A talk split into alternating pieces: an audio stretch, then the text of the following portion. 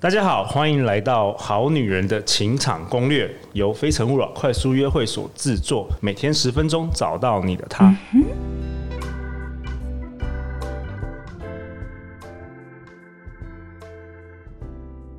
大家好，我是你们的主持人陆队长。相信爱情，所以让我们在这里相聚，在爱情里成为更好的自己，遇见你的理想型。今天我很高兴邀请到我的好朋友凯西 Cathy，她是好时健身房的创办人。Hello，Cathy。Hello，大家好。Cathy 同时也是一位健康管理师。对。所以，我们今天讨论一本书是由 Cathy 帮大家选的，叫做《爱情不很完美，但很珍贵》。它是由德国最受欢迎的两性智商大师奥斯卡赫兹贝克所著。对对，那我们刚才讨论到第一百四十页，有一个很有凯西说很有名的心理学家叫斯坦伯格。对对，这斯坦伯格其实很有趣，他这个爱情三因论在呃每一个心理学里一定会提。OK，对，就是好，对不起，陆队长那个 知识的缺乏，不会不会，现在立刻补上，立刻补上。好，爱情三因论，好，我记得了。好，那什么是爱情三因论？爱情三因论其实就是史坦伯格他认为爱完美的爱情应该要有包含激情、亲密跟承诺。OK，对，所以我们的爱情，比如说 even 结婚四十年、五十年，我们都应该还是要保有那个渴望对方热情的部分。但另外一方面，我们也觉得跟对方相处是很自在，可以呈现真实的自己，以及我们承诺要维持这段长期的关系。OK，嗯，所以。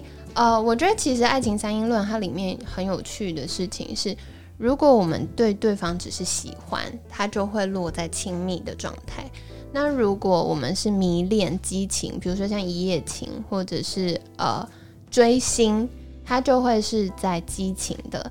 那如果我们只有承诺而没有喜欢、没有亲密跟激情的话，它就会是一个很空洞的爱，就是我们维持行礼如仪，然后维持那段关系。嗯、OK，对，所以呃，我觉得这件事情它可以帮我们去检视说，如果我今天在一段关系里面没有那么的自在，没有那么的快乐，或者是没有那么有安全感的时候，到底是缺乏什么？诶、欸，这个不错哦、嗯。对，可以给我们一些例子吗？比如说，嗯、呃，比如说像。我常常听到是可能男女朋友同居，同居很久，然后他们在犹豫要不要结婚，好像同居完就很难跨到结婚那件事情。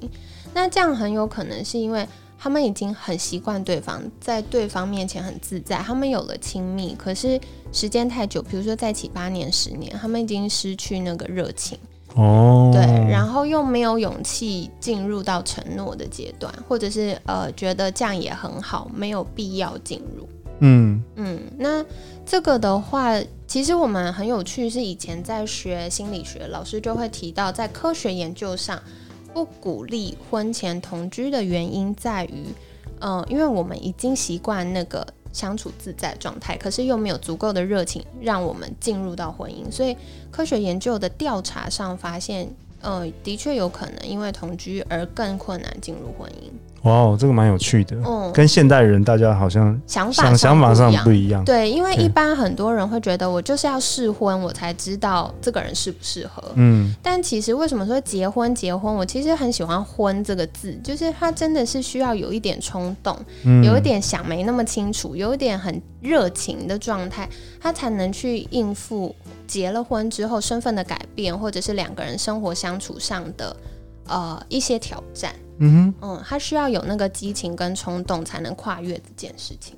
OK，嗯，对，所以呃，我觉得这是爱情三因论很有趣的地方，就是当我们发现哦，如果热情不够，所以我们没有那么完美的感觉，那我们如何去增加热情？或者是哦，我明明超喜欢他，可是我就是没有想要跟他结婚，我心里总是觉得怪怪的，那我应该去做坦诚的沟通。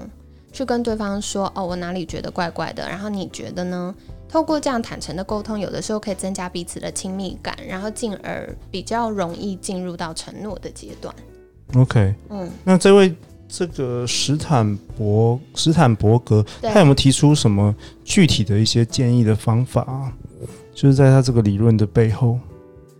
这个其实蛮因人而异，不过因人而异，嗯，对。不过我觉得根据就是呃大脑激素的部分，我们其实可以来看看亲密感它需要的东西，因为像亲密感啊，嗯、呃，我们大脑会分泌一个东西叫多巴胺，对，多巴胺其实就是让我们在感情里面觉得啊罗曼蒂克很浪漫、很幸福、愉悦的感觉。那其实另外一方面，多巴胺它也是一个奖励机制。所以，像我们吃了甜点会觉得很开心，或者是呃，有些人如果有成瘾行为的时候，他就会觉得哦，喝酒或者是抽烟或者是呃吸毒，他会觉得很开心，是因为这些东西会让多巴胺的受气被被满足。对对，所以以恋爱这件事来说的话，它其实要进入亲密感，它其实是让我们维持一个呃上瘾的感觉，进而愿意。延续这段关系，然后建立一个亲密专一的长期关系。嗯，所以我觉得其实，呃，如果我们知道多巴胺的运作的话，它就可以帮助我们去跨过那个不安全感。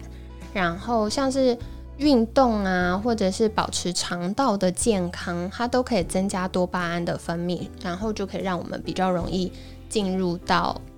一个安全感，然后或者是跟对方有比较正向的关系。OK，嗯，所以有时候透过你说饮食嘛，对不对？哎、欸，这是你的专业。一个是运动，因为运动完我们会觉得放松，然后大脑会因为其实运动是一件辛苦痛苦的事，对，所以大脑为了让我们持续，它就会分泌多巴胺，然后让我们觉得有正向加强，嗯，我们就愿意持续做这件事情。那另外的话，肠道健康，因为其实。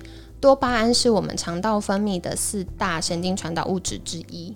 如果肠道健康，我们的多巴胺分泌正常，我们就比较容易会有幸福愉悦的感觉。那其实顺带一提，我觉得如果想要减肥的人，对，嗯，想要减肥的人也要注重肠道健康，是因为当我们的多巴胺分泌正常，我们大脑被满足，就比较不容易有上瘾的暴饮暴食的饮食习惯。哎、欸，真的，我发现真的。对啊，我前几天才跟凯西分享，我最近在试那个间间歇性间歇性断食，我觉得非常好哎、欸。对对，你你要不要跟大家分享一下？就我其实我蛮想在这一集推广这个东西。其实蛮好的耶。你跟大跟大家分享这是什么？呃，间歇性断食，我觉得它是一个很有趣的设计，因为过去我们会觉得要有。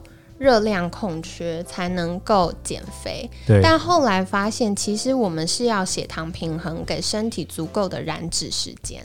所以间歇性断食，像大家常听到的二零四啊、一六八，比如说一六八就是呃十六个小时不吃，然后集中在八个小时内吃完。对，像我就是我就是呃中午十二点到晚上八点。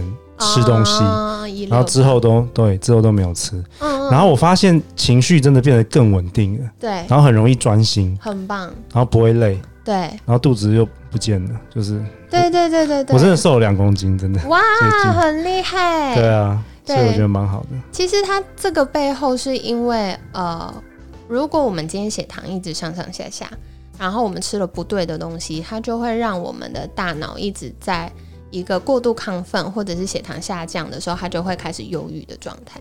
所以间歇性断食，它除了呃拉长空腹时间，让身体进入燃脂之外，它也帮助我们，因为呃血糖比较平衡，所以变得比较情绪稳定。嗯嗯，所以但我觉得，如果我们的听众比较多是女生嘛，我会建议女生其实可以不要做一六八。OK，可以做就是一四十，就是呃十四个小时不吃，然后十个小时吃，比男生多两个小时。OK，对，因为嗯间歇性断食，就所有要燃脂的行为，它都很靠肝脏跟肾脏的功能。那男生比较能够消化高蛋白、高脂肪。女生相较之下比较需要好的碳水，就是低 GI 的碳水，所以呃，对于女生来说，如果我们可以把进食的时间拉长，我们比较容易补足身体需要的热量。嗯，那当我们身体有足够热量的时候，它才会安心的燃脂，它才不会一直储存起来。所以间歇性断食的关键不是不吃，而是吃够，只是我们把固定一个时间，对，空腹时间拉长。哇，太好了！我们今天 我们这一集从爱情三因论讲到间歇性断食，对，因为凯西是我的好朋友，他是好时健身房的创办人，所以今天特别请他邀请他来分享一些有关健康的知识，对，因为我觉得这蛮重要的吧，对不对？就是保持情绪的稳定，对，对于你要进入关系或是你要维持关系，其实都非常的关键。没错，因为像我们上一集还在聊说女生。一个月有四分之三都不开心。对，不好意思，我得罪了广大的女生。陆队长在这边跟大家道歉。但其实我觉得这真的是很好的讨论，因为像我以前是会生理痛很严重，OK，就痛到脸色发白，吃止痛药没效。可是当我做饮食调整之后，我现在几乎没有金钱症候群，就是他该来就来了，该走就走了。就是呃，经前。那两周或者是生理期那一周，我完全没有感觉，就精力、情绪，然后跟身体的状态都是一样的。OK，嗯，所以我觉得这是很好，女生可以去关注自己的事情。好啊，嗯、那其实我们这这五集我们是要讨论一本书，叫《爱情不很完美，但很珍贵》。下一集凯西，你想要跟大家分享什么？呃，下一集我其实想要聊一聊承诺。承诺。嗯，我觉得其实现在大家要进入婚姻的成本越来越高。嗯，对，所以包含时间成本、精力的成本，然后情绪的成本，所以如何就是透过一些小技巧，帮助大家可以进入有安全感而且高品质的承诺关系，我觉得是可以大家讨论一下的。哇，太好了！嗯，下一集请锁定《好女人的情场攻略》，欢迎留言或寄信给我们，我们会陪你一起找答案。相信爱情，就会遇见爱情。好女人情场攻略，我们下次见，拜拜，拜拜。